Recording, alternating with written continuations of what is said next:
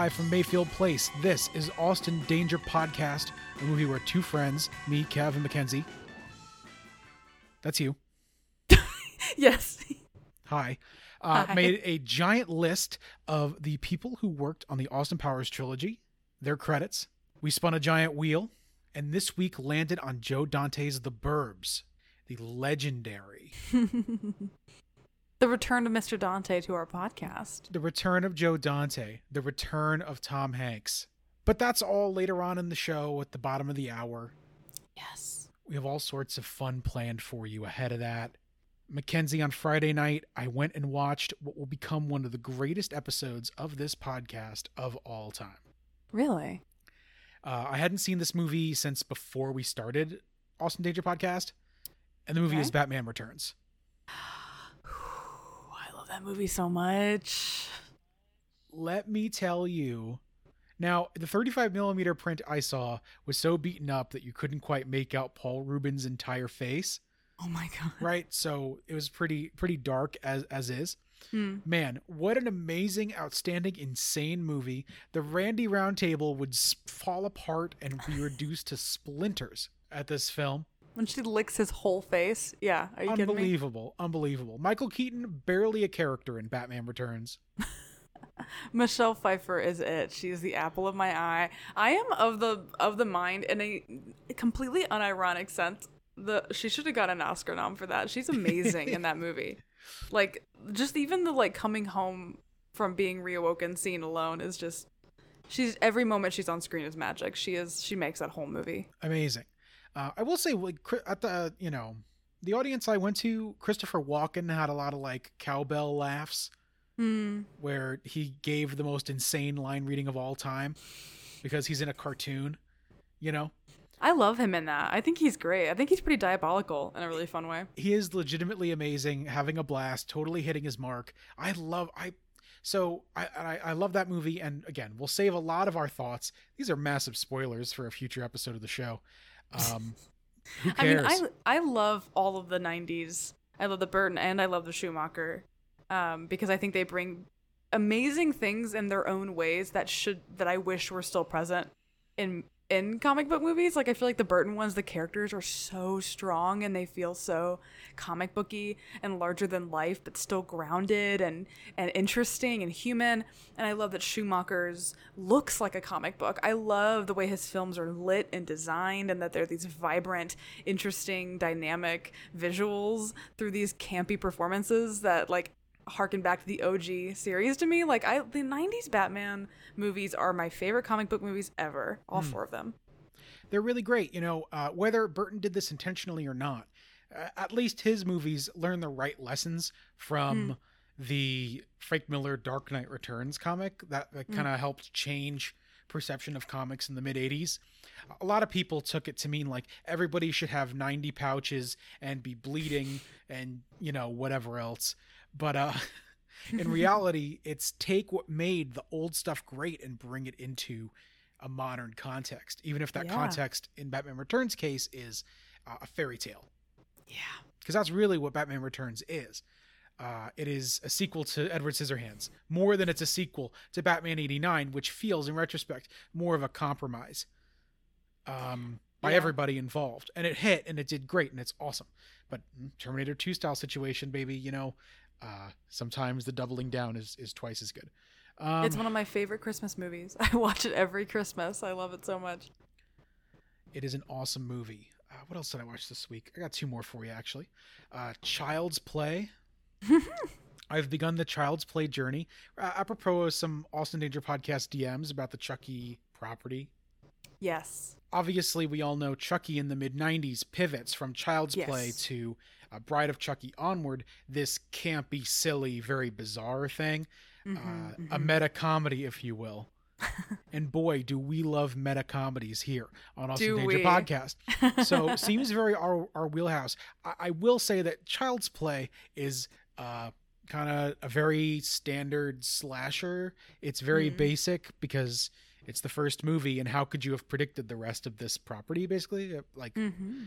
You know. But it's you know the doll kills people, and then they get back at the doll, and whatever. It's a slasher, but with a talking doll, and uh, occasionally the talking doll is good. It- Hell it's, yeah. It's like fine. It's fine. And then uh, the last thing is Mississippi Masala. Heating up the art houses all spring because of the new Janus Films Criterion Collection Mhm. restoration. It's now on the Criterion channel. It is the most humid movie of all time. More humid than body heat. well, okay. One of the most humid movies of all time. we Fair need enough. a list of humid movies. We need them the sweatiest. Uh, surely there's a sweaty cinema list somewhere. has to be, has to be. In pairing with Slim's man ass list. For sure. um, but yeah, it's also about uh, cultures clashing. It's about uh, politics in, in Uganda. It's also, again, like a very steamy love story. It's got a lot going on and a lot to offer. This was a five banger, and I I highly recommend it for everybody. Ooh. Yeah, it's really good. It's been on my list for a thousand years, uh, so I want to watch it. You know, when when we start Art House Devotee podcast, easy easy first to round pick. ADP. ADP dough. Um, that's pretty much it. You know, for me. How about you? What yeah, got? I I did it. I watched Marcel the Shell with shoes on Oh goodness. This week. um it, it it is not worth like getting too deep into because I think that would be to the detriment of listeners who have not seen Marcel the Shell with shoes on. It's true. Uh you need to go in just like open heart, open mind and let this movie wash over you and um, but I recommend it a thousand percent. Uh, due to some of the themes in the movie, it ended up being a much like rougher watch than I thought it would be. It's obviously, I'm sure people have seen the millions of reviews that are like, "I cried my face off." I also cried my face off. I will, I will second all of those reviews. Um, it really, it, it hit me in an emotional spot I wasn't ready for, but I still welcomed because it was a really, really just lovely, loving movie. Um, and I, I even though it like I like I cried for like hours after that movie ended, I still want to watch it again. like it's a movie I could see myself returning to, um, because it's just a comfort and a and a, just a really beautiful piece of cinema, and I think it is kind of mind-boggling that it it exists. Like, how does this movie exist of this little shell that was a YouTube phenomenon over 10 years ago? Like, I think it's kind of amazing that it exists, and I, I love that people are showing out to like support this movie. I love that it's like opening super wide and doing really well. Like, I just think that's awesome. I'm really Yeah. proud of Marcel. It's really amazing. You know, both A24 big cold hits this year have big legs at the box office and are doing well as they go wide. Everything Everywhere All at Once is the other one. Uh, and it's Yeah. again just a real testament to the quality and the depth of emotion. I do um, think that both films. Yeah, no, I think that A24 has become. I'm not saying that's unoriginal, uh, or has, like that that, that that hasn't been said before, but they really are some of the best um, distributors out there, and it's because they've built such a brand loyalty that people there is a pretty large chunk of people that are going to show up to basically anything they put out because they have built such a brand loyalty. They pick great work and they distribute really well so that like people can actually fucking see this shit. You know what I mean? I also think that A24's really stepped up its marketing game to try to get wider audiences and I do think it's working. I think Everything Everywhere and Marcel both got like much more mainstream legs like you said that I I hope they continue to build on because I do think they are a great um leader of like popularizing art house quote unquote for for wider audiences like i i love that people that maybe had never seen an a24 movie got to experience one of these two awesome movies Right. this year It's the Zoomer Wes Anderson effect, basically. Mhm, where mhm, for for I, I don't know about you but for me wes anderson was my key to many of my favorite art house movies mhm. i love that so i think it's cool you know marcel's great if um, you have not seen marcel please go see marcel it's easy to cringe at things like that but then uh you are the gatekeeper we can all change be be accepting to people who are new in the scene yeah cinema is a beautiful thing It is. And we should all be a part of it. We should all see these great movies. Um, so that's I watched that. Um, I don't want to linger on it too long because I want to talk about the last movie more. But I did go on the before journey. I watched Before Sunrise a couple months ago, and I think in my brain I was like, I'm gonna spread it out and I'm gonna watch them over the years. And then I I don't know what hit me. I was like, they're going off the channel, the Criterion channel at the end of the month. So I was like, I'll put them all on today. yeah you Um, watched one of them that's what happened you can't stop Yeah. Yeah. So I watched Before Sunrise again. I did lower my rating for it because, and I think that this is the I don't date men leaping out because some of the shit Jesse says, I'm like, I'm out of the fucking door. like when he, like, so, like, he is, can be so annoying to me. And I'm like, I get that he's like charming for a boy, but I don't see it. You want to It's talk? my, it's my not being attracted to Ethan Hawkeism that is leaping out. Did you see Boyhood? I did not know. Oh, okay. Well, you don't have to rush to see it. Um, but If the, if you ever watch Boyhood, we'll talk about it. I have jokes about okay, Boyhood. okay. Um, but I Um, did like Jesse a lot more in Before Sun Set. I always Yeah. forget the order of them. Um, I that was my favorite of the three. I think I really really loved that movie a lot. I think it was my favorite. I just liked this them coming together. I thought it was so well structured. The scene of them in the car was amazing. Uh, just a phenomenal writing and acting on on, on all levels. Uh, so that is my favorite. Officially, Yeah. say it here. Before Sunset is my favorite. Yeah, What's your favorite it's, of the three? It's that I think definitely before sunset. It's great to see also like not just like um Hawke and Delpy's growth as actors, but Yes. Linklater's director, uh, or Yes. Linklater's directorial skill, like really levels up in Sunset, and it's a way better and more pleasant watch. Whereas Sunrise, which again I I think I'm all, five stars on all these. I'm not 100 percent I- sure. yeah. um, they're all as good as each other, I think. But Mhm. Sunrise is fits more with Slacker. Before Yeah. you know, before Sunset, maybe more conventional. Uh, doesn't lose the spirit of the original, but feels more refined. If that makes sense. Yeah, no, I Yeah. agree. And then Before Midnight obviously is the most refined out of all of them. It was like almost jarring to switch to this new visual. Um, Oh, It was definitely the the weakest of the three for me, and I only think it's because I hated the first fifty minutes. Um, being with all the other people so much like that there was just a huge like half of the movie basically where they're talking to all these different people and i understand that like the purpose of it is because like there's many different ages of people all experiencing love at different points in their lives and it's contextualizing all this stuff but the magic of the other movies for me is that it's just Celine and Jesse and we're just here like we're just with them and so like right. I hated the be- like I hated the first half of the before midnight because I was like, there's too many people here. I just want to hear them talk. And once we got into that, I was like, oh, this rocks. Like once we really got into into it into it like to them just them together i i i dug it a lot more and it was really funny rachel came home and i was like in this the scene in the hotel room where they're fighting and rachel was like came in and was just like glued to the tv she was like what are you watching like it's just it's i think you're right it's like every movie the the directing and the acting like levels up you can see the growth of them as artists um Right. and so I think that those that it's it's just really cool to see. Like even though uh, Before Midnight wasn't my fave, um, by a decent margin, like I'd take five million more of these movies. So you know, Well, Who knows? Don't look now. Before I forget, is oh, wait a minute. Wait a minute. that no. was such a harsh prank that that person did on Twitter. Uh, Rachel literally came home and was like, "Well, yeah, you still they're doing a fourth one, right?" So even my fiance, who was not on film Twitter, saw that somehow. And when I was watching Before Midnight, was like, "Yeah, they're doing a fourth. I went, "Honey, it's fake. You can't. no, it, they're not." But the Um, best was that person's follow up tweet of like, "This joke was supposed to stop when I changed my name back."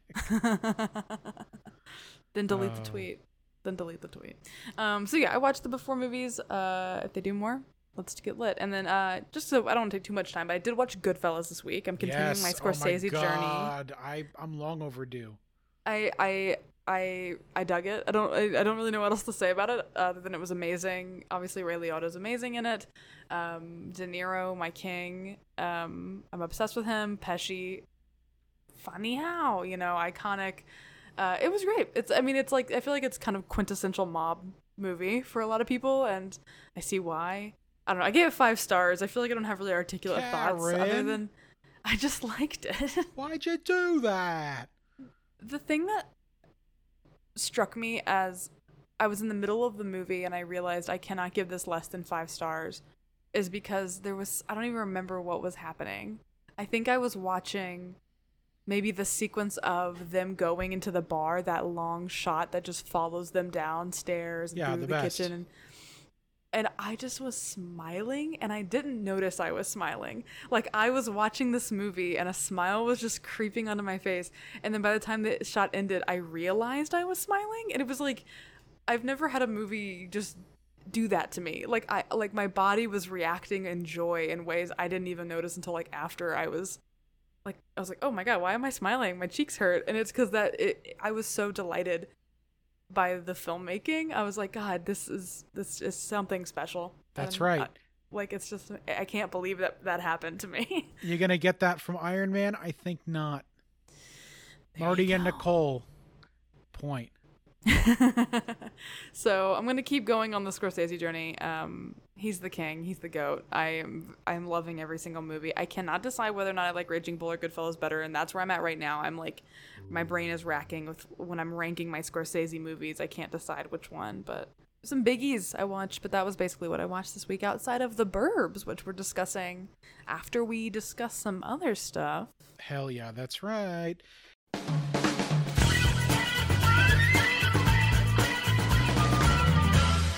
Whooped it. News. What does it all mean, Basil? Folks, if this is your first week listening to Austin Danger Podcast, this is usually a joke segment called Austin News that we do because so rarely does Austin Powers news happen. Well, as usual, we've summoned Austin Powers news Yeah. as you're listening to this right now. Tomorrow, July 26th, is the 20th anniversary of Austin Powers in Goldmember. Oh, happy birthday, gold member. Congratulations and happy anniversary to everyone from Mike Myers to Jay Roach to cinematographer Peter Deming to George Clinton to editors Greg Hayden and Jon Poll. Congratulations, everyone. Great job. Come on our podcast. Yeah, we want to hear from you. Seriously. so, as a result of this, Vulture ran a piece uh, that was the oral history of Beyonce in Austin Powers and Goldmember. Because if you think about it, it really is bizarre that Beyonce is in the Austin Powers movie. It does feel like it's um based on the responses to this article I know you'll get in. It is funny to me how people like are learning this for the first time. Like this is this is very wild new information Well- to them, which is so interesting. You know, to put it as kindly as possible, Austin Powers is not seen as the most relevant thing by a lot of people. Um, what? we gotta change our podcast. What? No, we don't. No Art- one's gonna listen to our podcast. It's not even relevant. Art House Devotee podcast, but we give Austin a beret and put it in black and white. That's the pitch. That's the pitch. Let me know. Anyway, um, so the biggest thing to come out of the piece is this story about Kate Biscoe, the makeup artist for Beyonce on Goldmember. Here's the quote: "When we were shooting, someone brought her a poster that would be promoting the movie. He showed it to her like, "Do you like it?" And she was kind of like, "Yeah." He goes, "What's the matter?" And she says, "You made me too skinny. It's not me." Then she did this hourglass shape, and he said, "Okay, we'll fix that." She walked away to go do the scene, and I looked at him and smiled, like, Is that the first time you've ever had an actress ask to make her body bigger? He was like, Yes, it's going to cost me million, thousands of dollars. Sorry, but I'm going to do it. I love that. I know I- it's like weird, but like I love that she stood up for herself, and I love that she was like, "Don't make me a fucking skinny mini," because I feel like, I feel like there's definitely this this this obviously photos of actresses are still heavily edited, but I do think that there's definitely been this shift in recent years of like we want natural beauty and like you know like a lot of on the cover of magazines being like oh natural blah blah blah. Yeah. um but definitely in that time period like some of the editing is insane that they did to women especially on movie posters. So i Oh, love that beyonce i love that beyonce stood up for herself but i also love that the studio didn't give her shit about it and just like said okay we'll do it and they did i love that Even if I thought anything different, you think I would say it on this podcast? Unlikely. no, of course, of course. Uh, the other big piece of trivia here, besides this, like, you know, she changed the poster, uh, Solange Knowles was supposed to appear as a backup singer in Goldmember's Club during the now infamous Hey Goldmember Hey, scene. Goldmember. on you know show. i love that song and uh apparently i guess the mother was on set and heard the lyrics and was like and saw the costume and was like no no no no no. Well oh yeah i mean solange was because beyonce was like 20 21 when that was filming. yeah exactly. So Solange was probably like fif- 14, 15, yeah, even younger. So yeah, I don't think I would I would put my 14 year old daughter in that costume either. Definitely not definitely not. And it you know let me tell you we would do 20 minutes on that on this show about how insane that is uh, but those are like the cool thing there's all sorts of cool stories in there we'll put it in the show notes if you want to check it out um, other than that that is the austin news for me do you have anything Well, um, Scott Aukerman, who I know you love, Oh yes, yes, yes. um, Thank is you.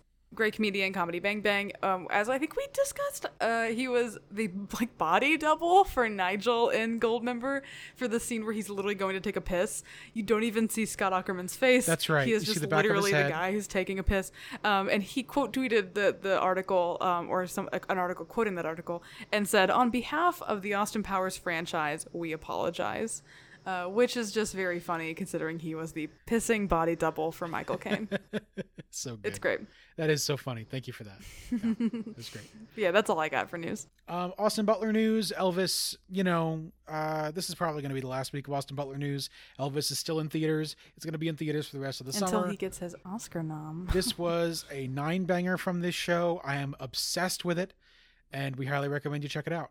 And I mean, can't leave out the most important news that it beat Dune I was just in the getting box to that. office. I was just Okay, continue, continue. So- I'm just too eager. As Elvis is out, it continues to pretty like hold up pretty strong at the box office. Yeah, You know, weirdly. yeah no no movie of its type that would appeal to its audience is replacing its spot uh, you're just seeing newer movies you know thor and minions and, and whatever uh, take up the number one and two spots. It's still holding on to like five or six and it surpassed dune's domestic earnings which um, i think says more about the market than it does about dune specifically. Um, but we could have that debate on another show. Um, so that that's really cool that it's doing well. And i think the hbo max release and the home video release will do a lot to um, get people in front of it because going to the theater is hard for reasons beyond covid and even Yeah. so there are a bunch of people who aren't safe yet going or don't feel safe going and that's okay I think HBO Max and having it widely available is going to be a huge wave of word of mouth coming out. but let me just say if you saw thor 4 and not elvis in the theater We're fighting you personally with our hands. end of segment Fisticuffs. End of segment. End of segment. Uh, yeah. So Austin news. That's it. Hell yeah. That was Which good brings news. us. That was pretty decent news. I think that was good news. Pat us on the back. All right. Well, it is time now for our feature presentation. We spun the wheel, and the wheel provided. The wheel, like the Charlie's wheel Angels did. pick, deeply in wheelhouse, and we're back now at Joe Dante to talk the Burbs. Kev, give me this synopsis. What's the Burbs about?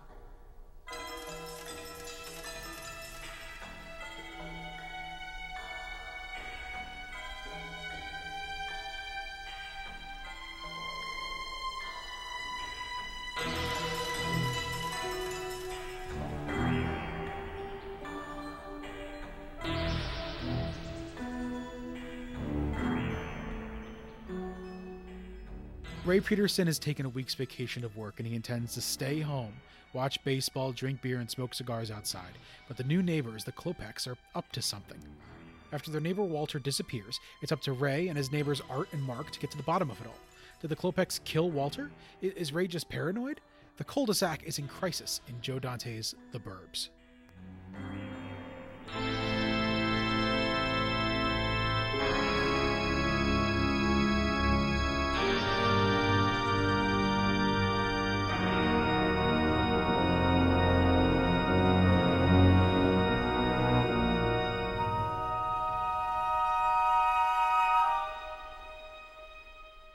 Corey Feldman also stars. you can't forget Corey. Mackenzie, what is your history with The Burbs? My history with the Burbs is nothing. I have never watched it. I have never heard of it, other than like a bunch of friends in the Discord really love it. Um, I've always thought it had a cool poster. I see it on I see it on uh, Letterboxd, and I always thought the poster was pretty cool. so that was kind of the extent. I love Tom Hanks, and so it's like it's been Oh, on yeah. my radar, but I've never watched him. The the the the uh, becheveled Tom Hanks is strong on the poster. Yes, I, so I've always really dug the poster a lot, um, but really knew nothing about it going in, other than Joe Dante and Tom Hanks and suburbia horror. Yeah, true. Film. I guess I, I kind of knew, like, I had the general vibe of what the tone might have been, but uh, yeah. What's your history with the Burbs? I saw it. I bought it earlier this year blind. I hadn't seen Mm. it at, at a Shout Factory sale, and I watched it and loved it then. and uh, it's been highly requested for this show, and that's it. This is only the second time I'm seeing it, honestly. This is another one that has eluded me all these years, and it's super Hmm. great. You know, this early career Tom Hanks, we'll just say Tom's return to the show, of course, after uh, Elvis, and uh, he's much Very more different. coherent here, very different. Um, this early career comedy Tom Hanks has totally eluded me. Uh, let's see. Where do we want to begin? I mean, I, I do want to say I didn't comment on it last week. One of my favorite things in movies is when they mess with the logo. Mm. So here to open and close the movie, we begin from a very obvious alternate CG whatever universal gl- globe into the neighborhood. I well, they do it with Charlie's Angels too. Like when they have the, That's the right. woman holding up and it goes next to her head, and they're they do that again in Charlie's Angels Full Throttle. I'm Oh, sorry, we're not I talking about Charlie's that. Angels anymore. They do it Um, in no, I- Jumanji too. It's the best. I, I think it's fun when they like make it part of the movie. It's great. Oh yeah, it's the best. And it also doubles down on the theme of paranoia, right? Because Mhm. you're, you know, the universal glo- this is so like stoner thought, but you're in the point of view of like a satellite who's looking down on the neighborhood. Mm-hmm, And the neighbors all think that somebody's watching them or whatever and and we'll talk about that because it blows up in their face. but uh yeah, I don't know. I thought it was I, I always think that's cool and it was interesting to tie into the themes of the sh- of the movie. Yeah, I thought that it was very um as the movie was beginning, it uh was very Burton esque to me, very Beetlejuice like miniature houses, uh, and then or like and then kind of the Edward Scissorhands, um, sort of morbid suburbia. Like it was, it it, it felt very akin to that era Right. of Burton films. Not a lot of sneering like Burton would do in yes, those films, though. it's not the same, but like Yeah. the the music, they kind of do do do do do like that music with the yeah, the ultimate like we'll get to it, but the Looney Tunes vibe up and down, but starting with the music, yeah. Yeah, yeah, yeah. So like the and, and also I could tell that the houses were like miniatures, which just actively reminded me of the Beetlejuice opening. Um, so I thought it was kind of fun, Burton-y vibes, very dire organ music coming in in the beginning. I, I thought that was a pretty fun intro into the world that that uh, he wanted to kind of bring you into as a director. Oh yeah. Uh, where do you want to start?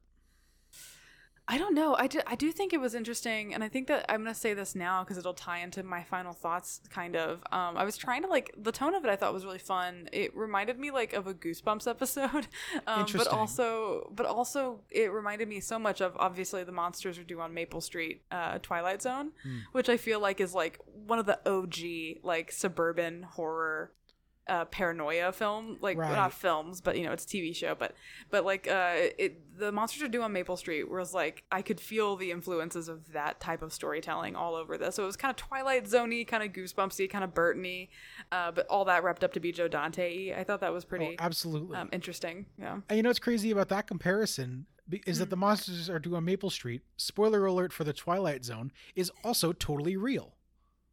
Yes that's why it ties into my final thoughts because i have i have thoughts about that ending Interesting. but that's the ending of this movie and maple street that we'll get into Interesting. interesting. later Okay. Um, yeah, no, I agree. Like it, it was very, I especially at the end of this, I was like, oh, this is just like the monsters are due on Maple Street. Huh. Uh, in terms Yeah. of like, not just like, there's obviously not aliens in this. Uh, also, spoiler alert for Twilight Zone again. Those are aliens, and the and that. Um, funny. You want to something random?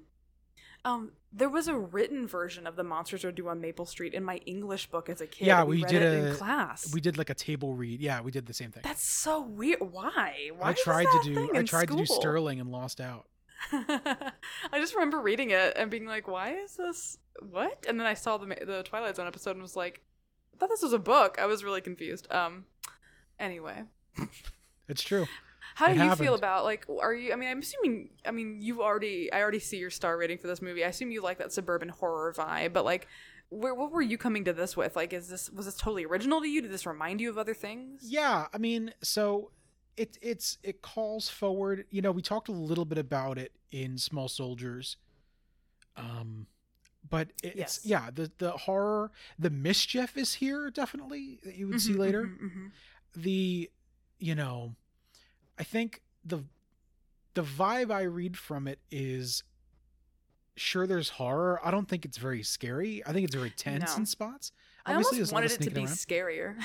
I know what you mean. I actually kind of agree, but I, I do love the insane Goldsmith melodramatic score, the Looney Tunes of it all. Like my Mhm. Letterboxd review is, uh, I wrote something like Joe Dante is the closest live action director to the classic Looney Tunes directors, the Chuck Mm. Jones, Friz Freleng, uh, Joe, Bob Clampett, etc.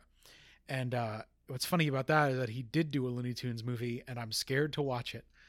But uh, You've never seen Looney Tunes back in action? I've never seen it, and I'm scared. I'm gonna do it at some point. I mean, I'm I love scared. that movie, but I was like, it was like a kid, it was a childhood favorite. I watched it recently, and I think it really much, it very much rides on the charm of Brendan Fraser and uh and the characters you know and love. But it is kind of fun that Joe Dante directed it. Sure, sure. I think his humor, I think his weird humor is definitely present in in Oh, Looney Tunes Back in absolutely. Action.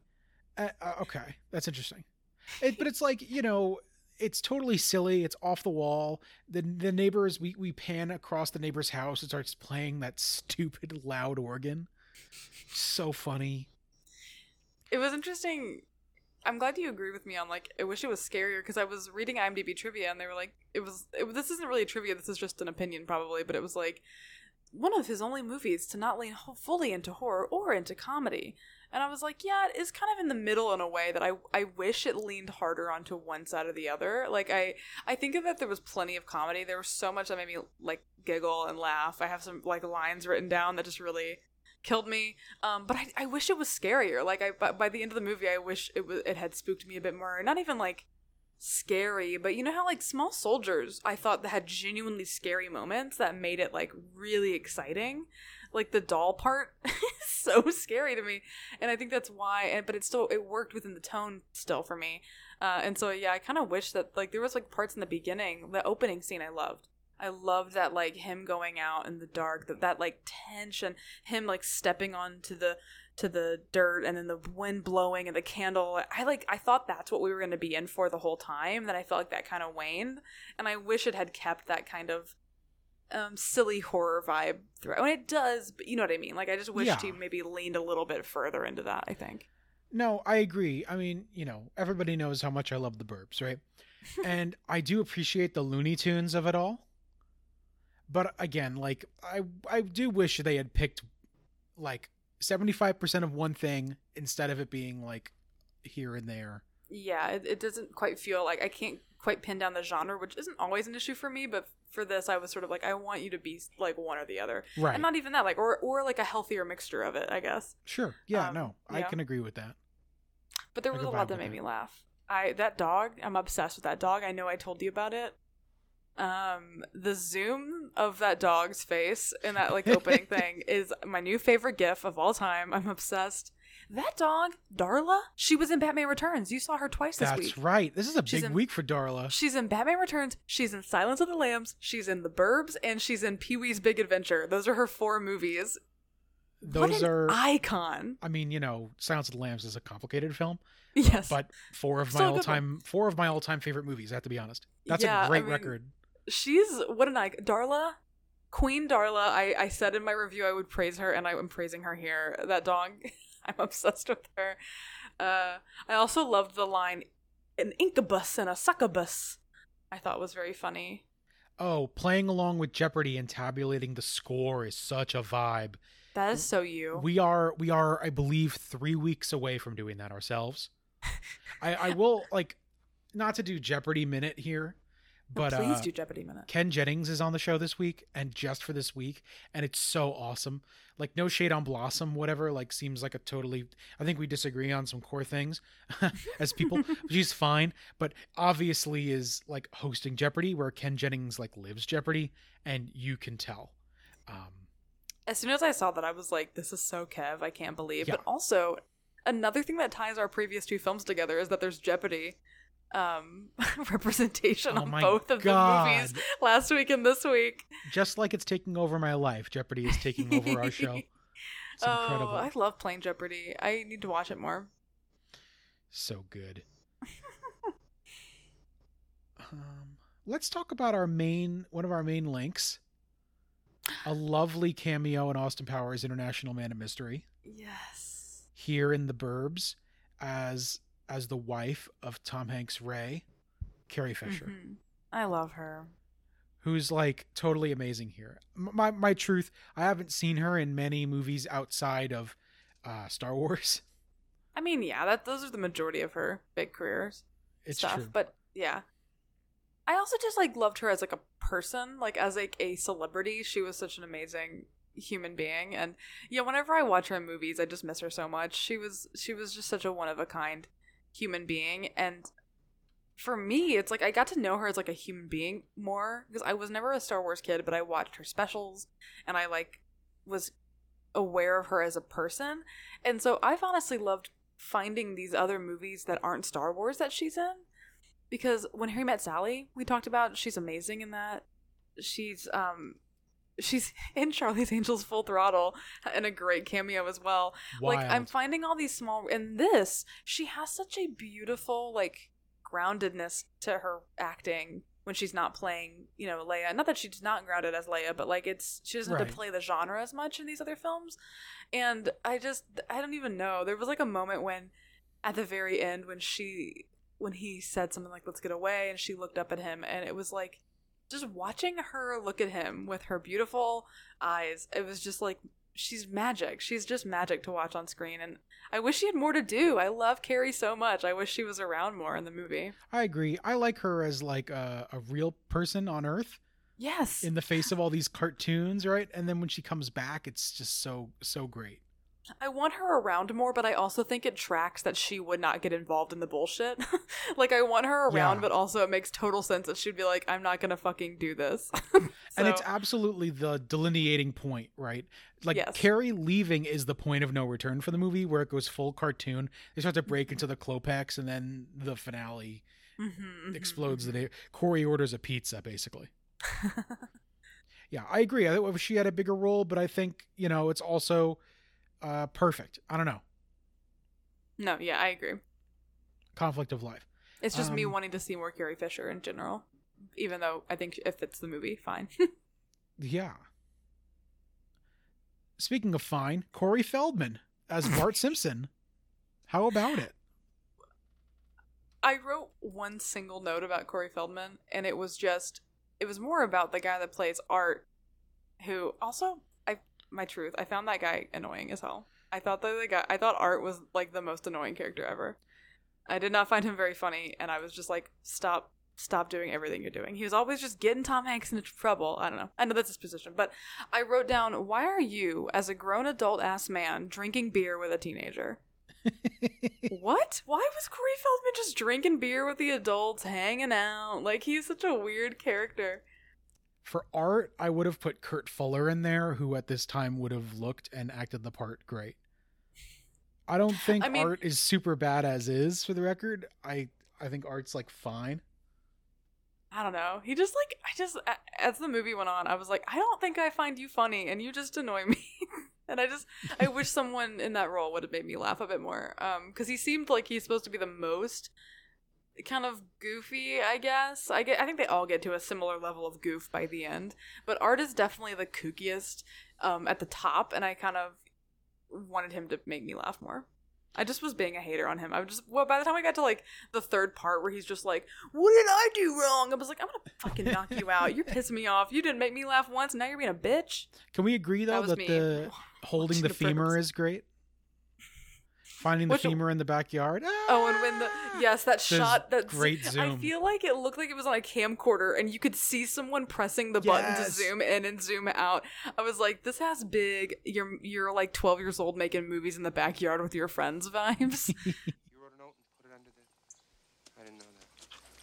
Well, it doesn't matter. It doesn't matter because we got him on the run now. Now they know that we know that they know that we know. Yes, it does matter. You did it, but they're gonna suspect me. They're not gonna suspect anybody. They're. Do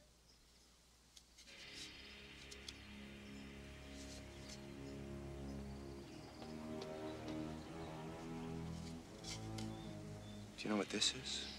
It's a bone. It's a femur. It's a femur bone. A femur just happens to be a human thigh bone, right?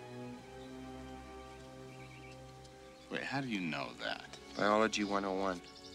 I mean, look at the size of this thing. You think this came off a chicken or something? Where the hell did Vince get this? Ray, there's no doubt anymore. This is real. Your neighbors are murdering people. They're chopping them up. They're burying them in their backyard. Ray, this is Walter. No!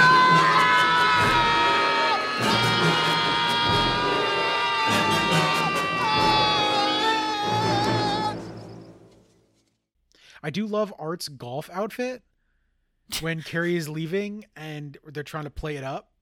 There's a lot of great, honestly, there's a lot of great fashion in this. My three favorite fits are Art's golf fit is hysterical. Carrie's fit when they go to the Klopeks house, Mm-hmm, mm-hmm, mm-hmm. wonderful. And then Corey, about a half hour in, they have Corey recite the plot of the movie up to that point to his girlfriend to make sure everybody kind of has it, you know? Because there's, you know, You might have lost somebody there. no, I thought it was fun. I, I again, like even though art kind of annoyed me, he did like I said, he had like incubus and succubus made me laugh, and I loved him in the golf being like, yeah, look at this, look at my, look at my hands. Oh my god, all this golf we're gonna be playing. We're playing a ton of golf. You see how much golf we're playing? Like him doing that was very funny. I thought, uh, yeah. There's just some good. There's just some- some good line readings, and not to trivia it up again, but apparently there was like a writer's strike happening during this film. oh, really? And so, yeah, so the writer was on set, but he was like legally bound from giving notes and ha- helping add to the script. So Joe Dante had a lot of like um improv scenes that he was like just improvise like the scene where they're down in there the incubus and succubus and like the what the satan is our is the good satan is our pal like those are all like improvised lines um because he just was like letting them play a bunch just because the writer couldn't be involved in it as much as they needed him to and I think that I also read that Tom Hanks, another great moment, he improvised grabbing the gurney himself, throwing it in the ambulance, and throwing his body in there. yes, I Apparently, this. Tom Hanks improvised that. Um, so yeah, it looks like, and I think moments like that, like the golfing thing, like I can see where that loosey goosey, that was probably improvised energy comes from. Uh, so there's lots of good lines and, and moments that are all Yeah. that are all kind of from the actors, which is pretty fun. Tom's incredible in the breakdown in the final monologue there. Amazing Just final monologue. hysterical. Shut up, Art! Shut up! God, you don't know when to quit, do you? Look at me! I'm a shell of a man because of you, Art. You leave! Now, now, now! Soldiers! You leave them alone! Get out their case already! They didn't do anything to us! They didn't do anything to us! All right, so they're different, so they keep to themselves! Can you blame them? They live next door to people who break into their house and burn it down while they're gone for the day.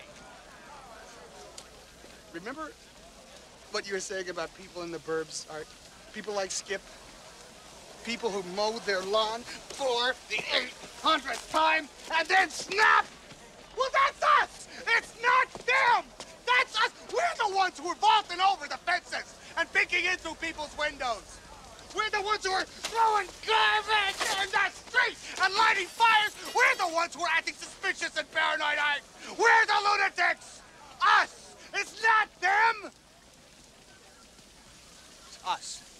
For the record, my favorite line in this movie. I hate them, Dad. Rudy is a moron and Diane smells. I may have watched that line 10 times. Peacock broke. I had to restart my TV because I rewound so much. That's so funny. Rudy is a moron and Diane smells. That kid next door is a meatball. Oh, so good.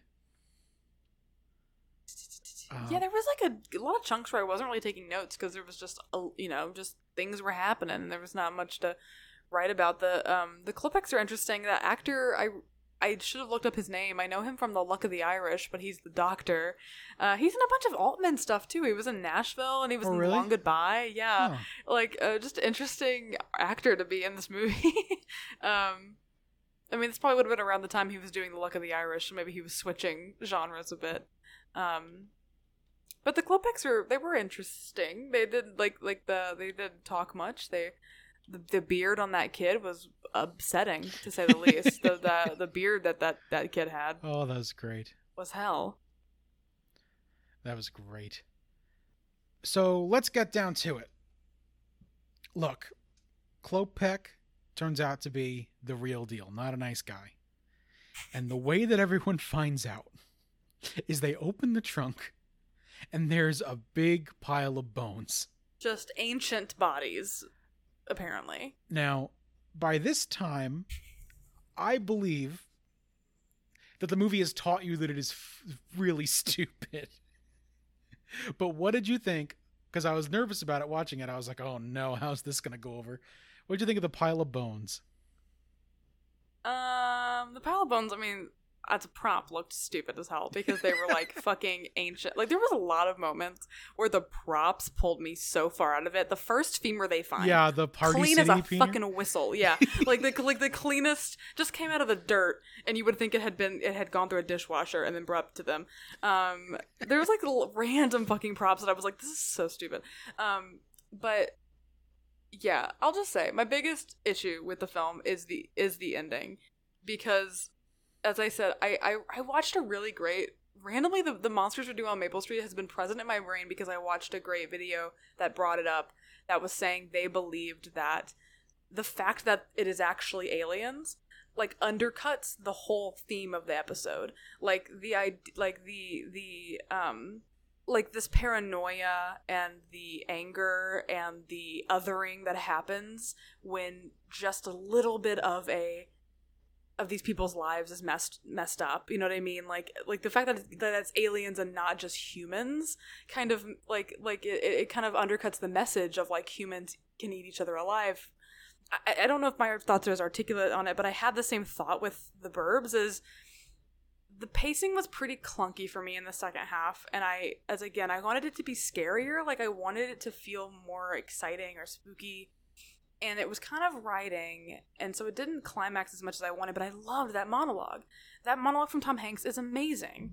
And um, mitchell from letterbox show has a great review that i fully agree with where they were like this monologue is incredible and it talks about this like internalized xenophobia that the suburbs has Right. this like it's terrifiedness of the other. Like i am the monster because i am the one who feels this way. They didn't do anything. I am the monster here because i am reflecting society's fear of the unknown and that is a powerful amazing message and I think having them be really murderers completely undercuts that because it goes, never mind, the white people are the saviors and they killed the bad guys, and we should always be scared of the people we don't understand. Let's kill them. Um, so I just felt like the ending undercuts the message of that monologue that is so fucking good and so well written and so well acted. I just wish it had ended there. I wish he had Sure. said, We're monsters. Fuck all of you guys. I'm going to the fucking lake with my wife. I wish that was the end of this movie. Um, but then also, like, would that feel like closure? Like the the fact that they're actually killers gives some closure to the characters. I'm really, really torn on it, but I think I'm leaning more to I didn't like the ending. That's my big soapbox. That was like the big, um, kind of barrier I think to me like loving the movie, if that makes sense. Interesting. How do you feel about the ending? I mean, like I, I don't want to like I don't know influence your thoughts, but I uh yeah I don't know. It kind of just undercut itself for me in a way that I didn't love. I mean, there are a few alternate endings. I saw. I mean, they all end with them being murderers, though, right? Yeah. Like it's just who did they kill? It's basically like did they kill a random girl or did they kill the garage the garbage men or Yeah, I mean, more or less. There's like action beats that do and don't happen. mm-hmm, mm-hmm. Um, I, you know, I my my thought on this movie really hasn't changed overall, but I do agree with you that that sucks.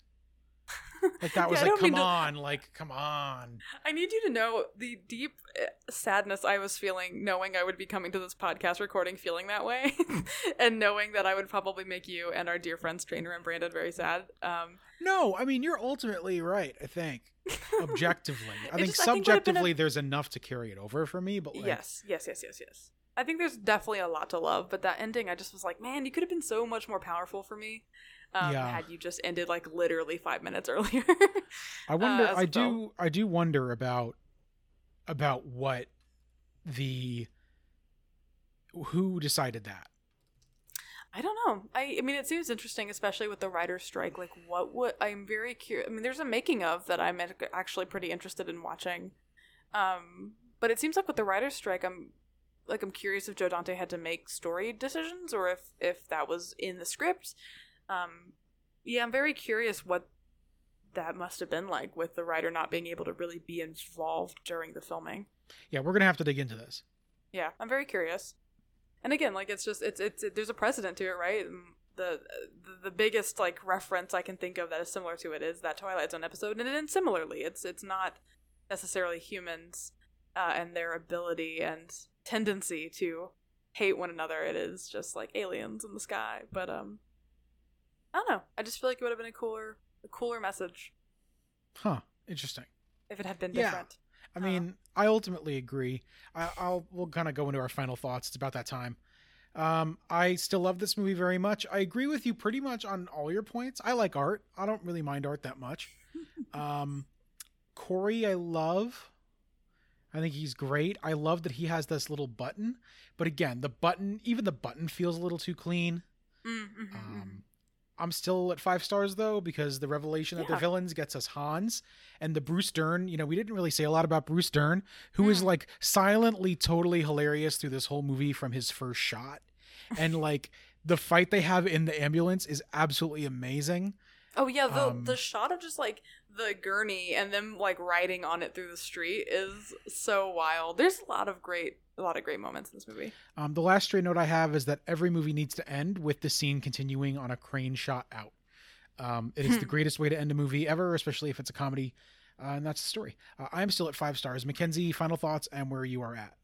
Yeah, I would do want to. I would be I would be remiss to mention that this was filmed on the same lot as Desperate Housewives. That's right. Which is deeply wheelhouse for me, and I was absolutely staring at all the houses the entire time, being like, "Who lives there on with Desperate Housewives? This is Wisteria Lane." Um, so love that.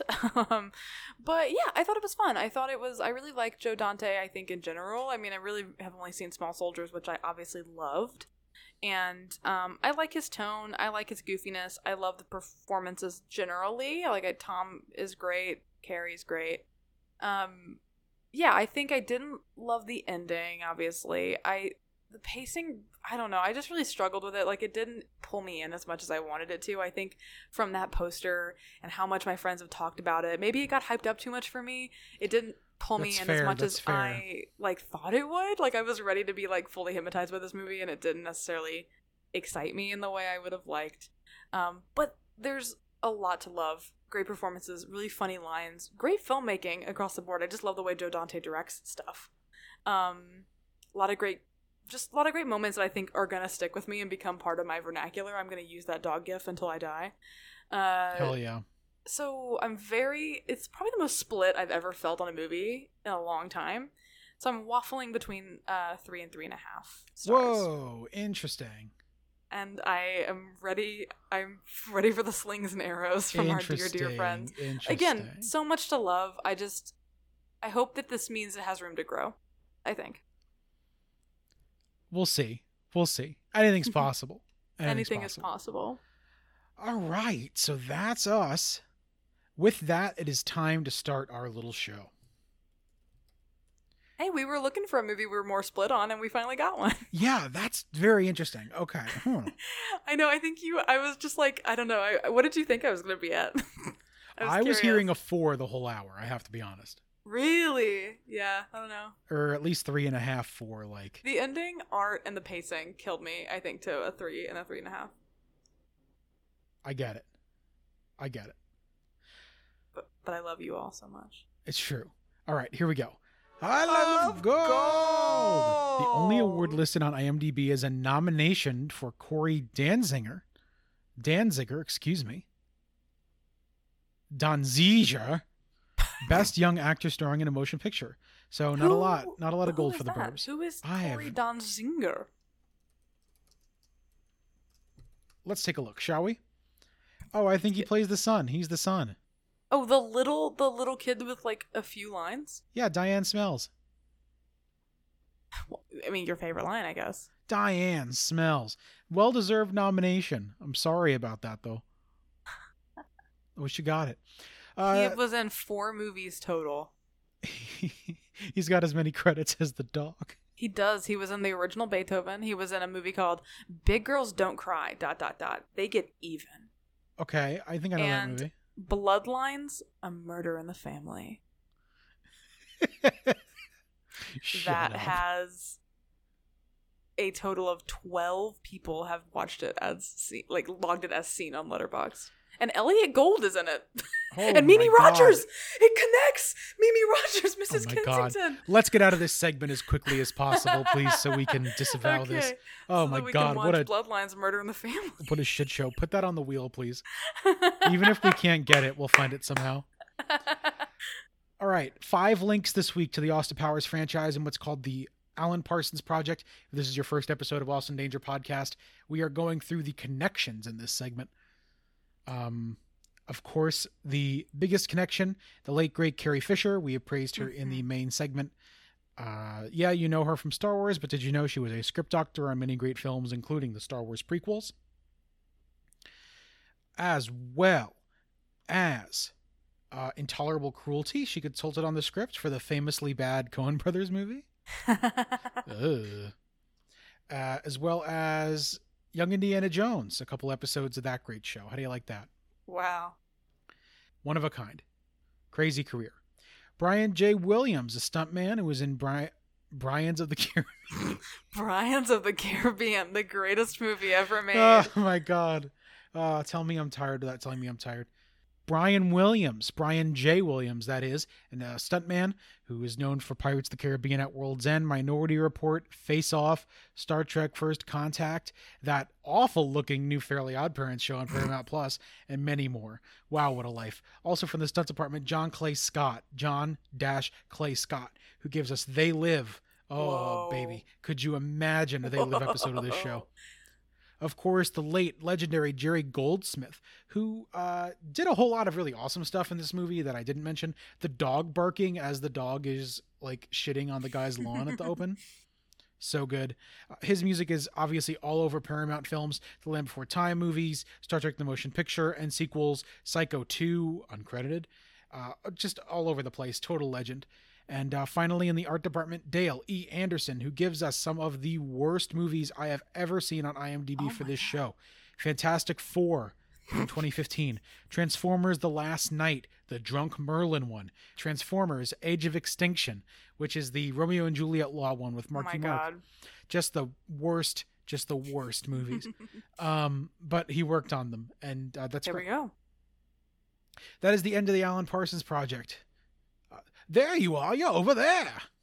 We have two friends over there that we expected for this week. There are two of our dearest friends, our Joe Dante stands. They have written in to give us some fun little thoughts about the burbs. First up is Brandon, who writes Dear friends, I have a theory that if you asked a random person to make a list of their 25 favorite comedies, at least 20 of them would have been first time viewings from when they were 21 or younger. Yeah, that's The fair. comedies, yeah, I mean, honestly, Bowfinger is one of my favorite comedies of all time because I watched it when I was four and it did irreparable damage to my brain. This podcast is about Austin Powers.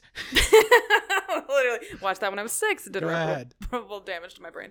Um, the comedies we saw growing up are often so formative more than any other genre. Seeing a great comedy film for the first time as a grown up becomes more and more difficult. As we age, we become more set in our ways and may not be as open and willing to laugh at new experiences. Aspects of the comedy or jokes themselves can age terribly and not be as socially acceptable as they may have seemed back in the day, or sometimes things that were funny 20 years ago simply might not be anymore. Mm. However, this makes it all the more meaningful when you truly connect to a comedy later in life. I watched The Burbs for the first time just over a month ago, and feeling as my feeling as the credits rolled was that I had just seen one of the funniest and most enjoyable comedies I'd ever seen. In reference to what I said before, my initial re- reaction was to reject this notion. Certainly, it couldn't have been that that good.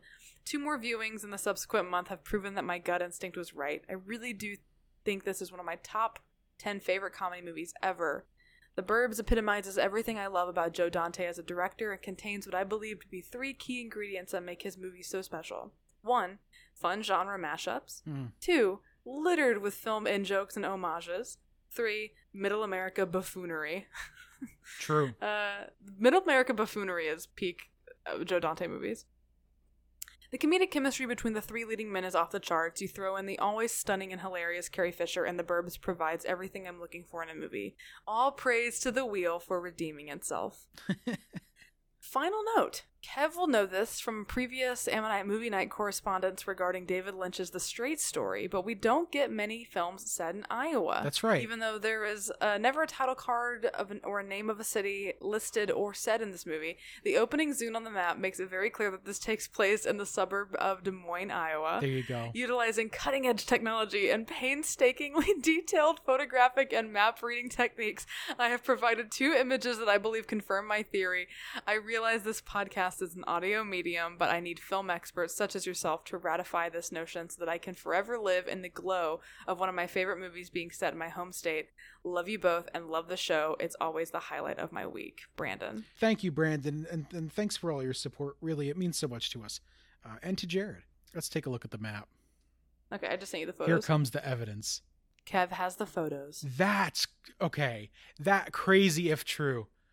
I mean that. I mean, they say Des Moines. I mean, what what other Des Moines are there? Is there other ones? oh, they dropped Des Moines in the. I, I, forgot honestly if they did. I think they do. I mean, yeah, you can see the lake there where Chicago is. I think it makes sense that it'd be in it would be in Iowa. I'll give it to you. Yeah, I Let's mean, do it. look, it's right there. we love to see it. Joe Dante, Thank you, Brandon. Thank you, Brandon. Joe Dante, come on the show. Joe Dante, let us know, Let us know. please. And then we have a email from the Joe Dante correspondent trainer. Yeah, I have to apologize to Trainer on air. Uh, I should have just spoiled it for you on like Thursday, and that's my fault, and I'm sorry. Next time, next time, you know, I'll let you know. I promise. I'll apologize to Trainer on air for giving the movie less than five stars. I, I love you and I'm sorry. Um, I will watch more Joe Dante movies. Trainer says, I can't believe the day is finally upon us. A podcast is brave enough to cover what is, in my professional opinion, the pinnacle of creative media. Wow. Whoa, big, big talk. I say it in my Letterboxd review, but this movie is the only piece of media we needed on the Voyager Golden Discs. what does that mean?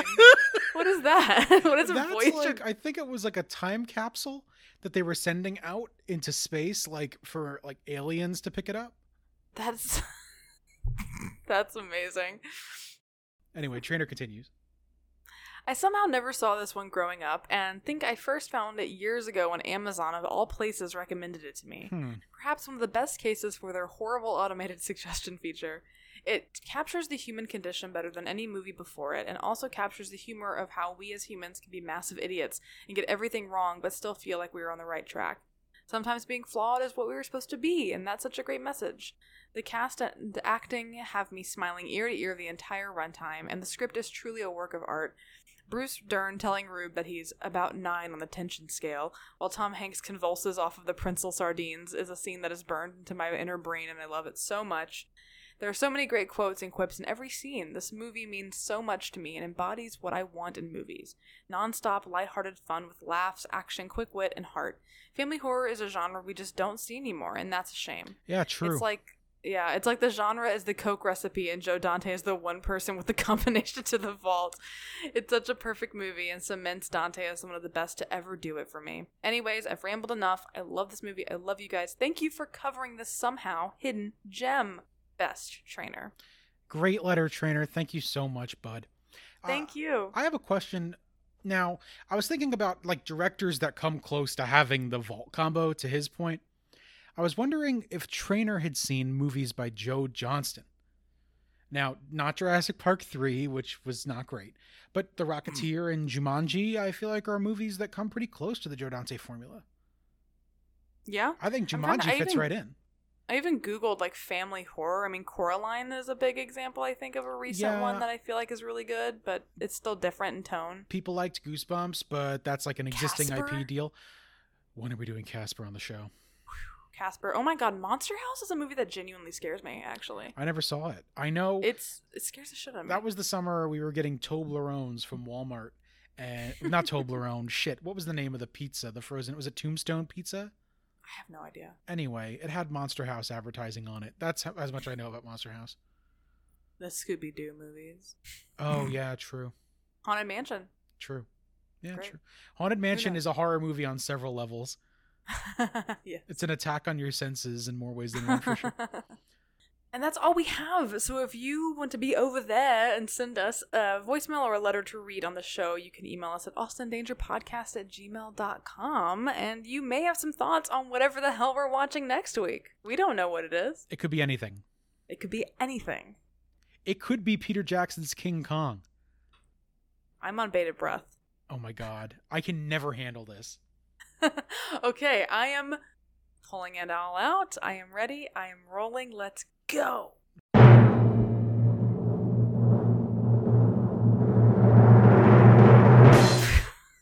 Oh fuck.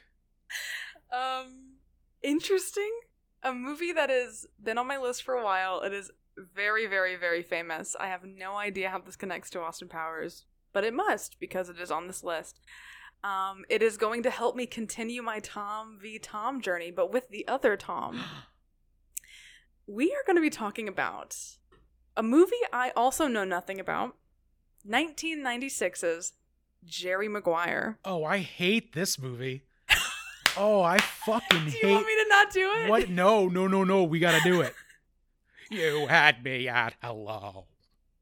well, you just spoiled next week. Oh, you hate I Jerry Maguire. I fucking hate Jerry Maguire. Oh, this is gonna be good. Willem is sharpening the knives at Thanksgiving dinner, baby. The reckoning of Jerry Maguire is here. Seven days from today on Austin Danger Podcast. I can't believe you just spoiled next week's episode. Is it a spoiler? I think I think Jerry Maguire is the spoiler. I know nothing about Jerry Maguire. I know Show Me the Money. That's the only thing I know about it. And I only know it because fucking Dr. Evil says it. Show me the money. That can't Show be me the, the, money. That can't be the link to The Austin link is that Powers. is that Dr. Evil quotes Jerry Maguire. No, I'm sure there is Alright. something more than that. I- I, know nothing about this movie. I know Renee Zellweger's in it, right? Is Yes, she it? she's wonderful. I, I don't mean to spoil. I don't listen. My relationship with Jerry Maguire is very complicated, and that is not a spoiler. I'm sorry I gave away my thoughts on Jerry Maguire.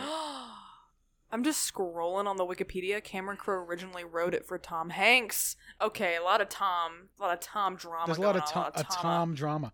We'll talk about Everything is Terrible next week, the comedy collective from the West Coast that is collecting VHS copies of Jerry Maguire by the thousands.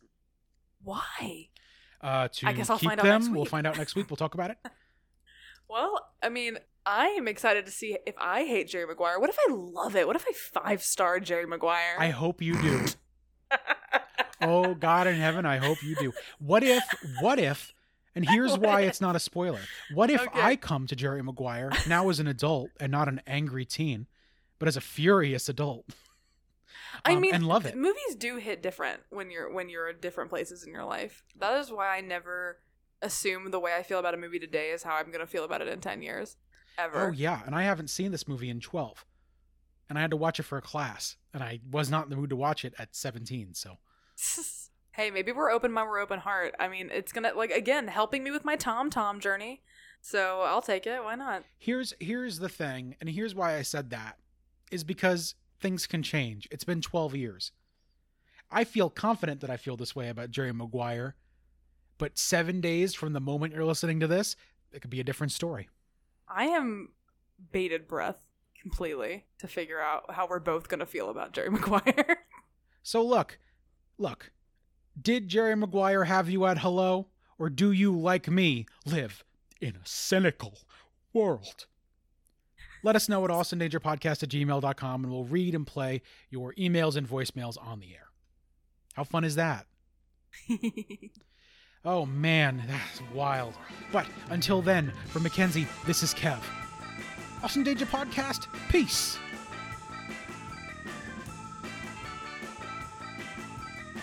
If you want to find us on social media, you can find us on Twitter, Instagram, and Letterboxd at Austin Danger Pod. This episode was mixed and edited by me, McKenzie. Thanks for listening.